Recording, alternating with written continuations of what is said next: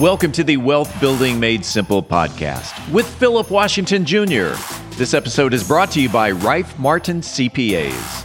Today, along with Allison Rife Martin, Philip talks about hiring in the light of a potential recession.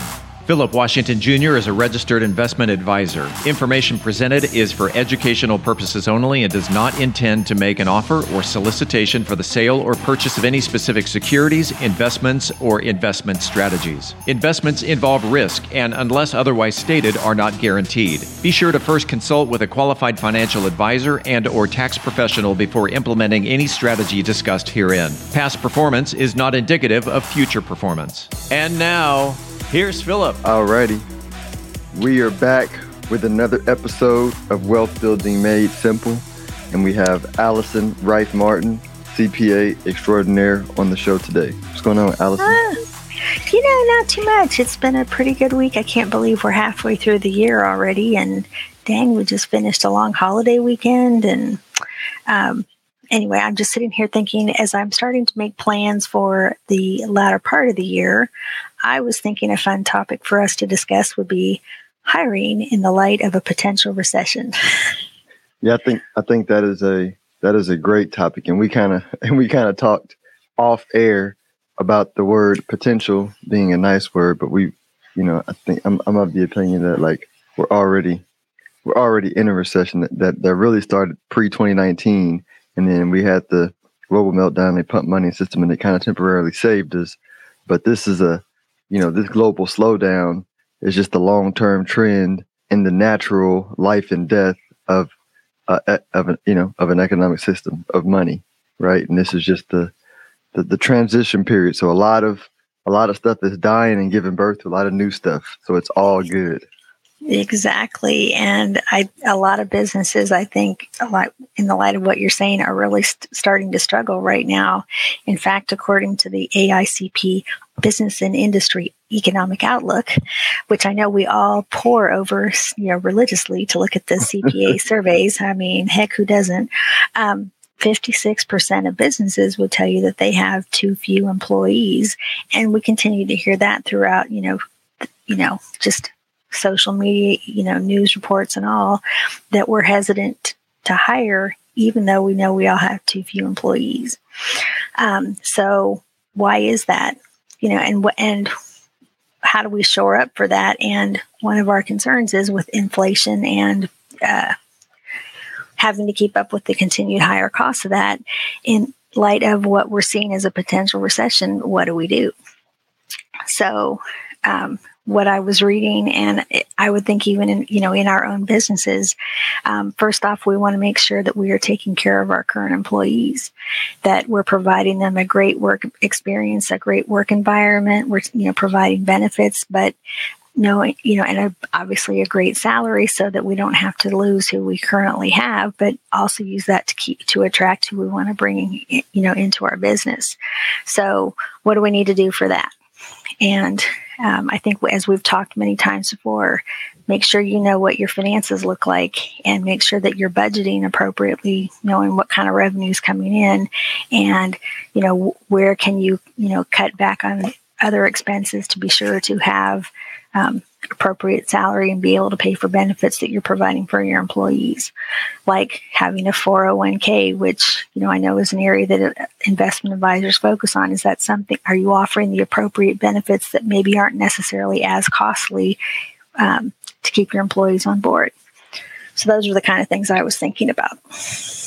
And then, uh, and then what you know, let's. I'm I'm going to think of some real, you know, some real situations and kind of get your thoughts on it. I'm going to ask on behalf of other business owners I know, but because um, in order to grow, business owners need employees, but they also, I think, the fear behind not wanting to hire is not getting overextended. So, are there some?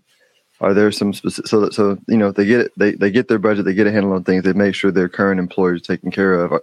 Is there anything else they can do to um, protect themselves from being overextended, but also like be aggressive when everybody else is fearful, which is like the thing that very successful business owners do. Well, I was going to say, first off, look at your employees as your best investment possible because you can't have a great business without a great team of employees helping you, you know, achieve your vision. So if it means, you know, like you say, after we've already looked at our budget, make sure that we've, you know, can we provide remote work options for them? Should we be providing them? Absolutely, we should because that's how work area is going. Should we look out beyond just the local market to make sure we can find the best and brightest talent, you know, to bring in?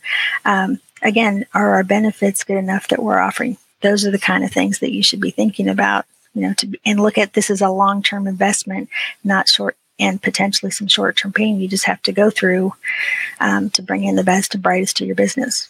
Can I can I throw something in here that I think is important to know too? Sure. To to to, to help some business owners with tough love is what what I've seen. If you look at the great businesses, the Amazons, the you know, uh, and I use them as an example. You know, like there's this big uproar around Amazon not paying any taxes for like two decades, and what folks didn't folks headline read, but they didn't really go look at the details. And the details were they just had a compensation structure that was very investment oriented. So they took all cash flow and they reinvested it into faster delivery, more warehouses. They were always trying to uh, build their lead. Like the, the, the executive compensation was relatively low from a salary perspective, given the money they were making, but they tied their comp to you know how well the the the, the to more stock based compensation, which you know the stock over the long term follows the profits, and so they had a very long term strategy, which most companies don't, public or private. And so right. I, you know, in, in this example, and you let me know what you think about this. Like I think even if it's a small privately held business, you know, I I think owners are to think about the long term and say, hey, is it, you know, should I pay my should I pay myself less? Should I not bonus out everybody else and tie our comp more to like a, you know, an, an ESOP program or, you know, or some sort of, um, you know, some sort of compensation tied to a long term goal and to take that, take the cash they normally would have paid and re, it, it, they got to sell the team on it first, right? But say, hey, five years from now, all our other competitors are going to melt because they're going to be greedy you know, and fearful, right? Greedy and taking too much comp and fearful of not investing enough. And we're going to buy up all the talent and then we're going to smoke everybody over the next five years. Like, what are your thoughts on that? Well, first off, I was going to say Dr. Spock must have been doing a mind meld on the two of us right now because you basically said everything I was going to say. oh, okay. Yeah. I stole your thunder. no, no, no, no, no. I was just like, hey, Dr. Spock has visited us for a brief moment. Mind meld. Mm-hmm. Wow, this is pretty awesome. Great minds think alike is what I was thinking. I was you know, the other ways to not have to necessarily spend money is to start doing something like what you said is an ESOP. And it gets the employees excited about the vision. And obviously they are going to be a lot more motivated to help you help you as the business owner, whether the potential economic storm or any economic storm or recession or whatever's coming on board because they know that there is the potential long-term reward of having ownership in the business and you know maybe a profit share or whatever kind of a thing but that's what business owners should be talking about. Absolutely absolutely. Any, any other cool tips or thoughts? I mean these were all this was a goal. Like i think if people go listen to this 10 times this is like worth 10 times listen because this like this is the strategy. The details yeah. are hiring somebody like you to help implement it, but this is yeah, definitely. And just think too, if you put these kind of things in place, it helps you selfishly grow your business to the value so that, that you're going for, so that when you do want to retire or exit, you get what you want too. It's not just necessarily about taking care of your team. You know, you you reap the benefits of these kind of things as well too. So I would just say think about like equity compensation, that's a great way to do it without having to spend money on the potentially spending money on your business at the time. Absolutely. So anyway, but it was a great topic. I really appreciate being able to talk about this one. Well, I appreciate you sharing. Let everybody know they can reach if they want more information you can get uh, in touch with me on my uh, website, rifemartincpa.com, or you can email me at info at rifemartinaccounting.com. And I'd love to talk with anybody about these topics and more about how to help you grow your business. Thanks, Allison. Have a great day. If you are interested in having a review of your portfolio or to see how far on track you are with your retirement goals, Philip offers complimentary consults through his company, Stonehill Wealth Management. For more information, log on to stonehillwealthmanagement.com forward slash talk. That's stonehillwealthmanagement.com forward slash talk.